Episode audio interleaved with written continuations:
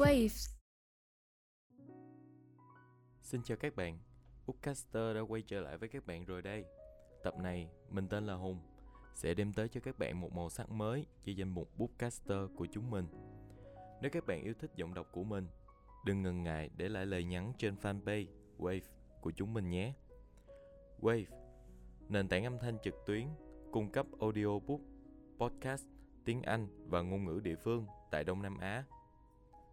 Hãy truy cập vào wave8.com để đón nghe nhiều chương trình khác của tụi mình hoặc liên hệ nếu bạn muốn tạo ra những podcast riêng của mình. Nếu muốn tám chuyện, bắt trend cùng những tin giật gân với thế hệ Gen Z, các bạn hãy đón xem và theo dõi podcast Gossip Gang nghe nhé. Hãy cùng chúng mình cà khệ và tám chuyện về đủ thứ trên đời. Bây giờ, hãy cùng nghe quyển sách ngày hôm nay của chúng mình nhé.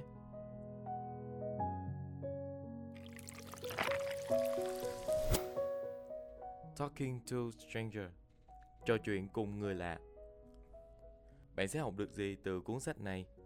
Cuốn sách trò chuyện cùng người lạ sẽ giúp cho bạn tìm hiểu về việc bạn hiểu ít như thế nào về những người lạ mặt. Khi Thủ tướng Anh Neville Chamberlain tới Munich để gặp Adolf Hitler vào năm 1938, ông muốn có được thước đo của người đàn ông. Bắt đầu bằng nỗi sợ hãi về một cuộc chiến tranh thế giới khác. Chamberlain khiến Đức tự tin và hài lòng rằng ông hoàn toàn hiểu những gì vị quốc trưởng nước Đức này nghĩ trong đầu. Hitler, ông tin rằng là một người đàn ông có thể được tin tưởng. Lịch sử, mặc dù đã chứng minh Chamberlain sai lầm một cách thảm khốc, ít ai trong chúng ta sẽ tự đưa ra đánh giá nhân vật có tầm quan trọng như vậy nhưng chúng ta vẫn luôn đưa ra những đánh giá về người lạ bất cứ lúc nào. Tại nơi làm việc, tại các bữa tiệc, hoặc thậm chí trên đường phố. Chúng ta luôn tự gắn người khác vào các quan điểm, hoàn cảnh và giả định khác nhau. Chúng ta liên tục bị buộc phải diễn giải những từ ngữ, ý định hoặc tính cách của những người mà chúng ta thực sự chưa biết rõ. Và sự thật là chúng ta cực kỳ tệ trong việc hiểu người lạ. Trong bài chia sẻ này, bạn sẽ hiểu tại sao rất khó để đánh giá về tính cách của tất cả mọi người. Bạn sẽ thấy lý do tại sao chúng ta vốn đã luôn tin tưởng vào những lời nói dối tồi tệ. Một cảnh báo nhỏ trước khi chúng ta bắt đầu. Ý thứ năm 7. Nhắc về việc giết người và tấn công tình dục. Và chắc chắn đó là một chủ đề nhạy cảm và sẽ gây tranh cãi. Bạn cũng sẽ khám phá ra rằng, tại sao cuộc sống này lại không giống như một tập phim của Friends. Cách nhìn trên khuôn mặt của chúng ta khi chúng ta ngạc nhiên là rất đáng ngạc nhiên. Và trí thông minh nhân tạo đó có thể đánh giá nhân vật của một người giỏi hơn các thẩm phán, tòa án tối cao. Chúng ta luôn đánh giá quá cao khả năng của mình để đánh giá người lạ.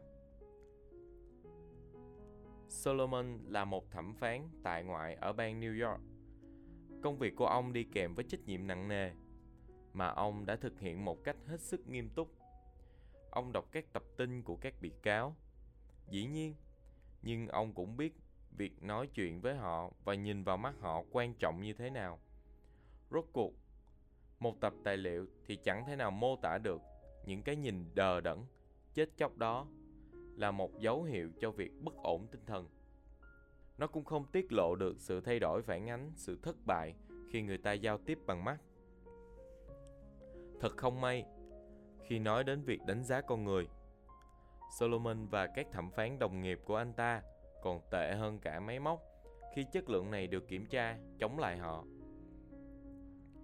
Trong một nghiên cứu năm 2017, nhà kinh tế học Senhil Mula Inaton của Harvard đã xem xét các quyết định tại ngoại tại New York. Ông đã đưa ra một chương trình trí tuệ nhân tạo cùng những thông tin cơ bản mà các thẩm phán đã nhận được, tuổi và hồ sơ tội phạm và hỏi ai trong số 554.689 bị cáo nên được tại ngoại. Kết quả các bị cáo được các thẩm phán đưa ra ngoài đời thực có khả năng phạm tội cao hơn 25% trong khi được tại ngoại so với những người mà máy tính đã chọn. Các thẩm phán nghĩ rằng họ có thể đánh giá người lạ dựa trên cái nhìn trong mắt họ và một cuộc trò chuyện. Trong thực tế, tất cả chúng ta đều nghĩ thế. Nhưng chúng ta đã quá tự tin vào khả năng đưa ra các nhận định dựa vật dựa trên bằng chứng mỏng manh này. Trong một thí nghiệm năm 2001, nhà tâm lý học Emily Browning đã yêu cầu một nhóm người nhanh chóng điền vào các chữ cái còn thiếu bằng các từ như GL hoặc TER. Sau đó, Browning yêu cầu họ phân tích những lựa chọn từ ngữ này nói gì về họ. Hầu hết nói rằng sự lựa chọn của họ là vô nghĩa. Dù họ đã viết glum, câu có hay glad, vui mừng, nó cũng không thực sự phản ánh tính cách hay thậm chí tâm trạng của họ. Tuy nhiên, khi Browning cho nhóm người này xem khảo sát đến từ các nhóm khác, mọi thứ đã thay đổi. Rõ ràng, người này được định hướng mục tiêu. Nhóm này quyết định dựa trên các từ đã chọn. Một nhóm khác rõ ràng là đã quá mệt mỏi. Trong khi mọi người tự tin rằng lựa chọn từ của họ là ngẫu nhiên, họ lại dễ dàng đọc thành những lựa chọn từ những người lạ khác. Nghiên cứu Ronin đã chỉ ra một sự thật đơn giản. Với những thông tin nhỏ nhất, chúng ta có thể đánh giá những người mà chúng ta không biết một chút nào về họ cả. Chúng ta tự tin vào sự phức tạp của chính mình. Nhưng với người lạ thì lại quá dễ dàng. Chà, nếu bài chia sẻ này đang cố truyền cho chúng ta một thông điệp gì đó, thì thực ra là chẳng có gì cả. 2. Chúng ta không có khả năng phát hiện ra sự lừa dối. Đó là mặc định từ trong bản chất của con người về sự thật. Anna Monstead là một nhà phân tích tình báo và một nhân viên mẫu mực tại cơ quan tình báo quốc phòng Hoa Kỳ, được gọi là DIA. Cô cũng là một điệp viên Cuba người đã truyền lại những bí mật tình báo và quốc phòng của Hoa Kỳ cho Havana. Nhìn lại, đã có những cảnh báo. Các nhà phân tích tình báo đồng nghiệp của cô có thể nhận thấy rằng các báo cáo của cô đã làm dường như là bắt chước quan điểm của Cuba. Hoặc đôi khi cô nhận được các cuộc gọi điện thoại trong các cuộc khủng hoảng.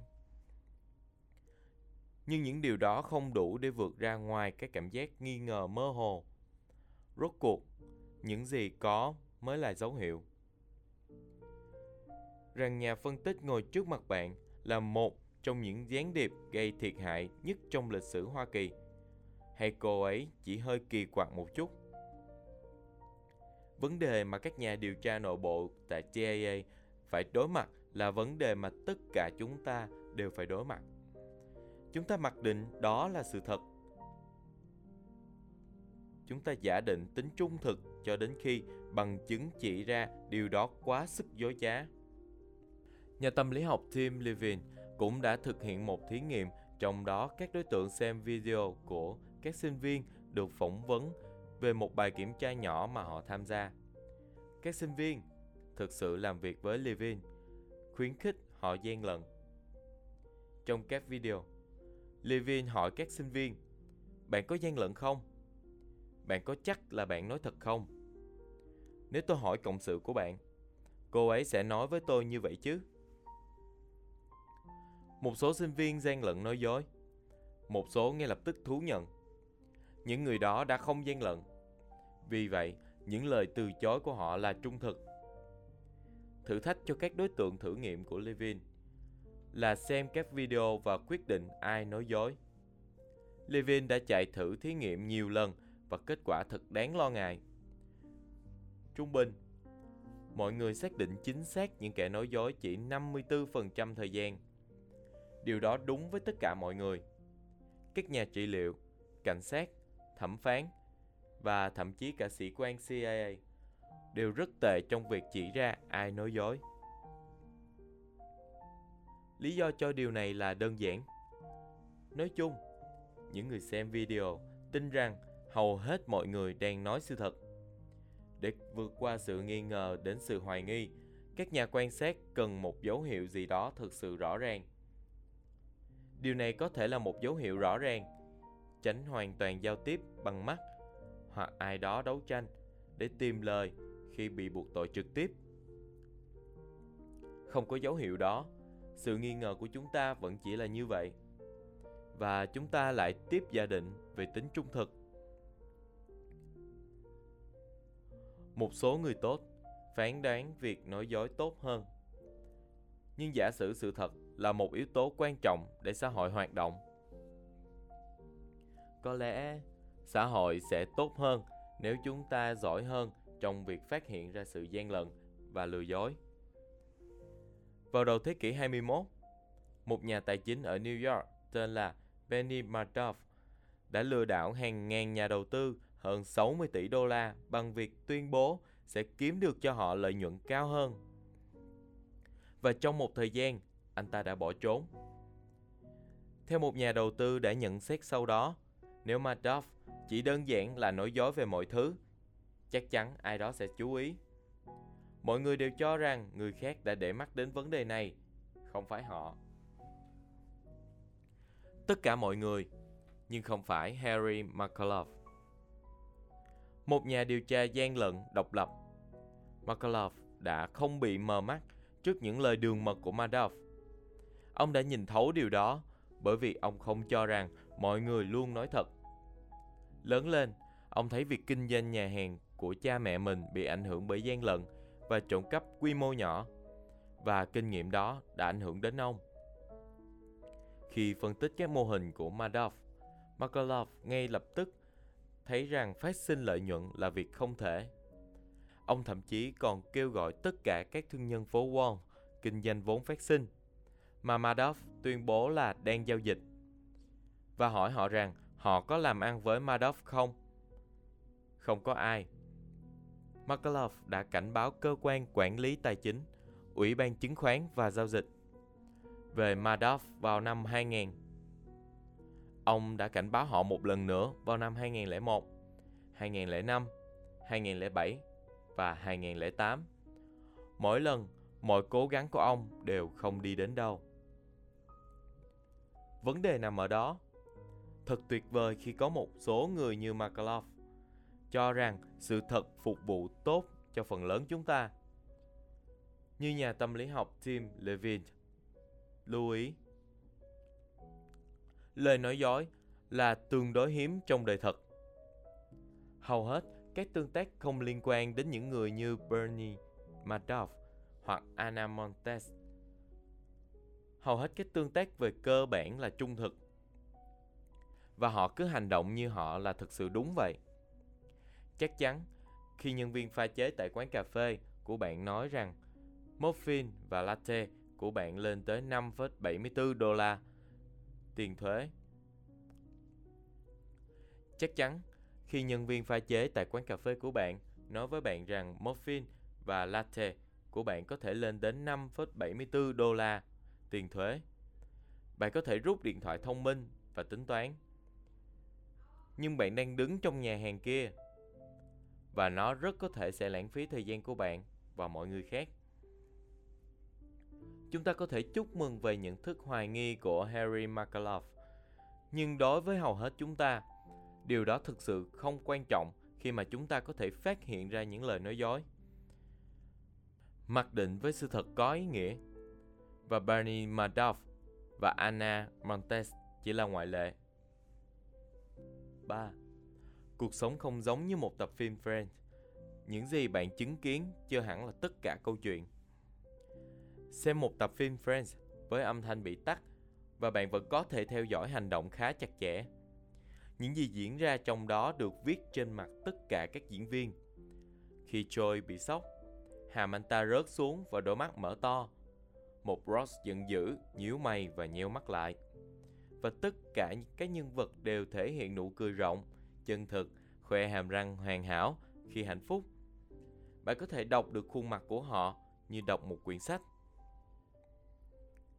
Các màn trình diễn trong Friends là minh bạch. Tính minh bạch là một ý tưởng khi mà phong thái của một người nào đó sẽ tiết lộ bức tranh cân thực về cảm nhận của họ. Nó là một trong những kỳ vọng chính mà chúng ta có thể đánh giá người lạ. Vấn đề là sự minh bạch thường hoàn toàn sai lệch. Hãy xem xét kịch bản này. Bạn được dẫn xuống một hành lang dài vào một căn phòng tối. Bạn ngồi xuống.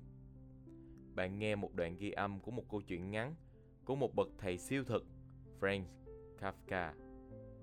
Bạn bước ra khỏi phòng. Trong khi đó, trong lúc bạn không biết gì, một nhóm người đã làm việc chăm chỉ thay đổi không gian mà bạn đi qua trước đó. Một hành lang hẹp tối tăm giờ là một khu vực mở với những bức tường xanh tươi.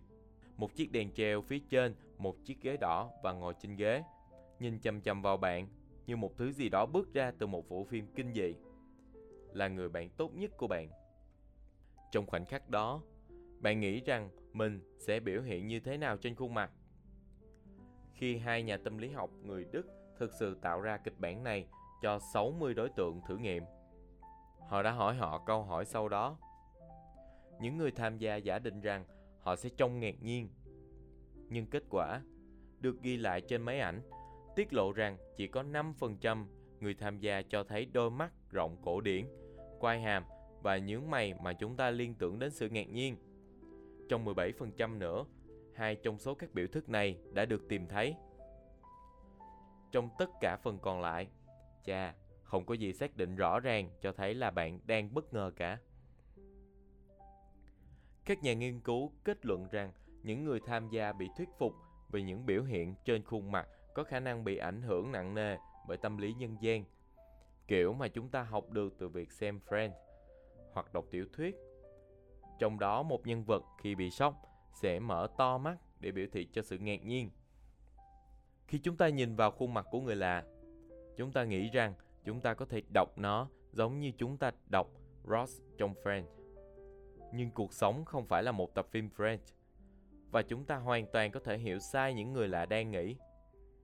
Và như chúng ta sẽ thấy bây giờ, điều đó có thể gây ra một hậu quả nghiêm trọng trong cuộc sống thực. 4. Khi người lạ không minh bạch, chúng ta dễ dàng và hoàn toàn đánh giá sai họ. Vào ngày 1 tháng 11 năm 2007, một sinh viên người Anh tên là Murdy Kircher đã bị sát hại bởi tên tội phạm địa phương Rudy Gill. Vụ án chống lại Gill. Anh ta đã có một tiền án và DNA của anh ta nằm rải rác khắp các hiện trường vụ án. Tuy nhiên, trong một thời gian dài, bạn cùng phòng của Kutcher và học sinh Amanda Knox là nghi phạm chính, không phải Good. Knox tìm thấy xác của Kutcher và gọi cho cảnh sát. Người đã tin rằng Kutcher đã bị giết trong một trò chơi tình dục sử dụng ma túy xảy ra giữa Kutcher, Knox và bạn trai của Knox. Đó là một kết luận kỳ quái, không có bằng chứng vật lý nào buộc tội hoặc thậm chí liên quan đến Knox với tội phạm. Cũng không có bằng chứng nào cho thấy Knox quan tâm đến các trò chơi tình dục nguy hiểm do ma túy. Vậy tại sao cô ta lại bị coi là nghi phạm số 1 ngay từ đầu? Cuối cùng, kết luận về Knox là vô tội. Cảnh sát đã đọc hành vi của cô ấy và tính cách của cô ấy giống như họ đang xem Friends với âm thanh tắt. Trong khi Knox vô tội, cô đã hành động có tội. Khi Kutcher bị sát hại, hầu hết bạn bè của cô cư xử đúng như bạn mong đợi, khóc và nói giọng điệu im lặng. Knox đã không làm vậy. Cô công khai tình cảm với bạn trai trước những người đau buồn. Khi ai đó nói rằng họ hy vọng Curtis đã không phải trải qua đau đớn, Knox buộc miệng. Bạn nghĩ gì vậy? Họ cắt cổ họng cô ấy. Cô ấy đã mất máu cho đến chết đấy. Ngay sau đó, Diana Soldier của ABC News sau đó đã đề xuất Knox trong một cuộc phỏng vấn. Điều đó không giống như đau buồn. Nhưng vấn đề với tất cả là một số người chỉ đơn giản là có thể nhìn thấu suốt. Họ không phù hợp hoặc thái độ của họ không phản ánh được những gì họ nghĩ. Hay để quay trở lại video Tim Levin của những kẻ có khả năng gian lận. Tác giả đã xem một video về một người phụ nữ. Anh ấy đã gọi đùa cô ấy là Nervous Nelly người không ngừng chơi đùa với mái tóc của cô ấy. Khi người phỏng vấn hỏi cô ấy có lừa dối không, cô ấy đã phòng thủ. Cô bồn chồn, cô lặp lại chính mình, dừng lại giữa câu, rõ ràng là đang bị kích động. Tác giả đã bị thuyết phục rằng Never Nelly đang nói dối. Cô ấy không phải là người. Thực ra, cô ấy không nói dối. Cô ấy chỉ không rõ ràng thôi. Chúng ta nghĩ rằng những kẻ nói dối nhìn đi chỗ khác, vặn tóc và trong kích động. Điều đó thật vớ vẩn. Rất nhiều kẻ nói dối sẽ nhìn thẳng vào mắt bạn và nói dối bạn. Và rất nhiều người trung thực sẽ nhìn với thế giới giống như họ có một bí mật để che giấu. 5. Rượu có thể làm cho sự tương tác giữa những người lạ trở nên tồi tệ hơn, với hậu quả khủng khiếp. Khoảng nửa đêm ngày 18 tháng 1 năm 2005, hai sinh viên Thụy Điển phát hiện một người đàn ông và một người phụ nữ trên mặt đất bên ngoài văn phòng hội sinh viên Đại học Stanford. Có điều gì đó sai sai. Khi các sinh viên đến gần cặp đôi, người đàn ông, sinh viên năm nhất Rock Turner, đứng dậy và bỏ chạy. Turner đã tấn công tình dục người phụ nữ, người này đã bất tỉnh. Những tình huống như thế thường xảy ra quá thường xuyên. Tại sao? Vâng, tác giả tin rằng sự đồng ý tình dục giữa những người vừa gặp hiếm khi hoàn toàn rõ ràng, ngay cả đứng trước các hỗn hợp có cồn. Một cuộc thăm dò của tờ Washington Post năm 2015 đã hỏi các sinh viên về sự đồng ý cấu thành cho hoạt động tình dục tiếp. 47% tin rằng ai đó cởi bỏ quần áo của họ tạo thành sự đồng ý cho đi xa hơn. 18% tin rằng chỉ đơn giản là không nói, không đồng ý, tức là sẽ hoàn toàn đồng ý. Không có sự đồng thuận thực sự rõ ràng về bất kỳ chỉ số đồng ý nào. Và tình huống này còn mờ mịt, thậm chí còn âm thầm hơn khi có liên quan đến rượu. Tác giả tin rằng rượu khiến người ta như bị cận thị. Rượu làm cho chúng ta mất tập trung, không cân xứng vào những mong muốn ngắn hạn và quên đi những hậu quả lâu dài. Thông thường, chúng ta sẽ duy trì sự cân bằng giữa cả hai. Rượu tước đi những cân nhắc lâu dài hạn chế hành vi của chúng ta. Nó khuyến khích một người đàn ông nhút nhát thốt ra những cảm xúc thân mật của mình. Và nó có thể phá hủy sự kiểm soát xung động của một thiếu niên hung hăng, tính dục như Brock Turner. Thật không may, sức mạnh của cận thị do rượu gây ra là chưa được hiểu rõ. Nghiên cứu của Washington Post cũng yêu cầu sinh viên nêu tên các biện pháp có thể làm giảm đi hiệu quả tấn công tình dục. Trên cùng là hình phạt cứng rắn hơn cho những kẻ tấn công. Chỉ có 1 phần 3 sinh viên nghĩ rằng sẽ rất hiệu quả khi mọi người ít uống hơn và chỉ có 15% đồng ý với những hạn chế mạnh hơn đối với cho phép uống rượu trong khuôn viên của trường. Trong một tuyên bố trước tòa, nạn nhân của Turner nói rằng tập trung vào văn hóa uống rượu trong trường thay vì văn hóa đồng ý hoặc tấn công tình dục trong khuôn viên trường là sai. Theo ý kiến của cô, người đàn ông phải học cách tôn trọng phụ nữ chứ không phải làm thế nào để cắt giảm rượu. Nhưng tác giả không đồng ý. Ông nghĩ rằng chúng ta nên làm cả hai. Bởi vì như cận thị do rượu gây ra cho chúng ta, nếu chúng ta muốn mọi người trung thực và rõ ràng trong môi trường xã hội, họ không thể say xỉn. 6. Sandra Bland là một nạn nhân của việc chúng ta không thể phán xét người lạ. Vào ngày 10 tháng 7 năm 2015, một phụ nữ 28 tuổi người Mỹ gốc Phi, Sandra Bland, đã bị kéo bởi một hiệp sĩ bang Texas, Brian Encinia, vì đã thông báo hiệu chuyển làng. Vào ngày 10 tháng 7 năm 2015, một phụ nữ 28 tuổi người Mỹ gốc Phi, Sandra Bland, đã bị kéo bởi một hiệp sĩ bang Texas, Brian Encinia, vì đã không báo hiệu chuyển làng. Như Bland đã chỉ ra, tuy nhiên cô ấy chỉ thay đổi làn đường vì Annie. Tuy nhiên, cô ấy chỉ thay đổi làn đường vì Engineer đã hung hăng theo đuổi cô ở phía sau. Cô chỉ đơn giản là cố gắng thoát khỏi anh ta càng nhanh càng tốt. Blaine rõ ràng đã làm cho cô ấy khó chịu. Khi Engineer sau đó hỏi, anh đã đủ chưa? Đối với cảm nhận của Blaine, điều này giống như là một sự khiêu khích. Engineer sau đó tuyên bố mình không hề nghĩ như vậy. Lên châm một điếu thuốc, cố gắng trấn tĩnh thần kinh. Encinia yêu cầu cô vứt nó đi. Blaine từ chối. Tại sao cô phải làm như vậy? Encinia có thể đã nói. Cô có thể đúng. Tôi không có quyền hỏi cô điều đó. Tôi chỉ không thích khói thuốc thôi. Nhưng anh ấy đã không làm như vậy. Anh yêu cầu cô bước ra khỏi xe. Từ đó, mọi thứ leo thang. Blaine từ chối di chuyển và Encinier bắt đầu la hét, đe dọa cô bằng một khẩu súng gây choáng. Cuối cùng, anh ta kéo cô ra khỏi xe và đập cô xuống đất.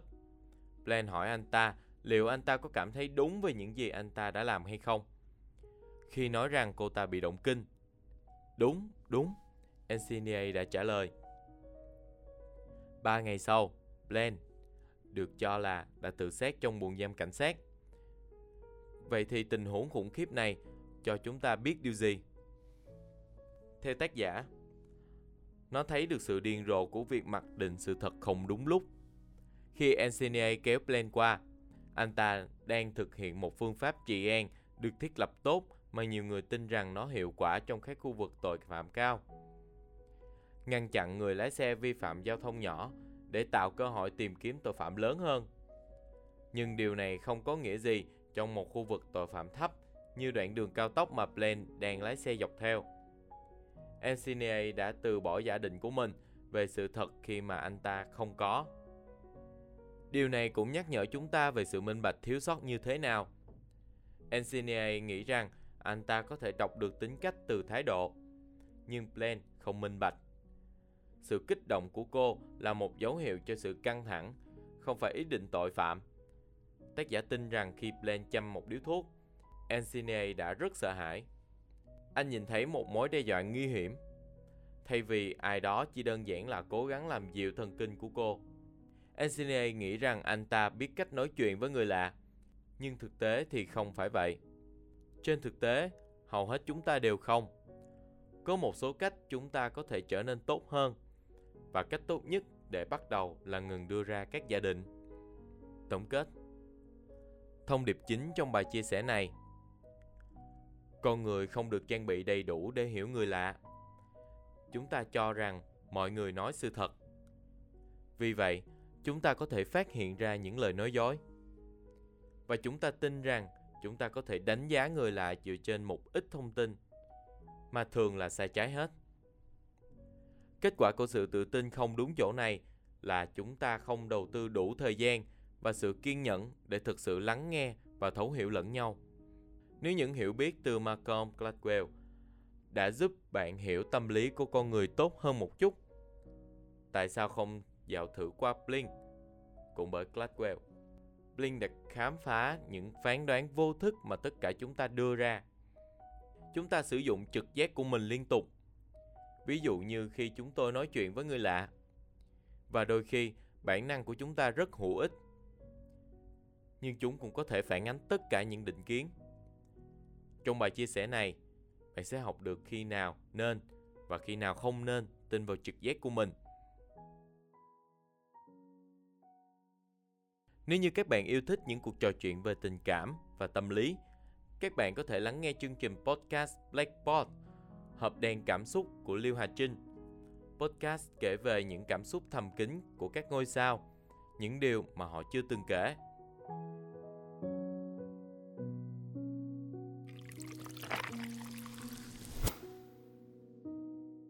Kết thúc tóm tắt sách Talking to Stranger Trò chuyện cùng người lạ Các bạn nghĩ sao về quyển sách này nhỉ?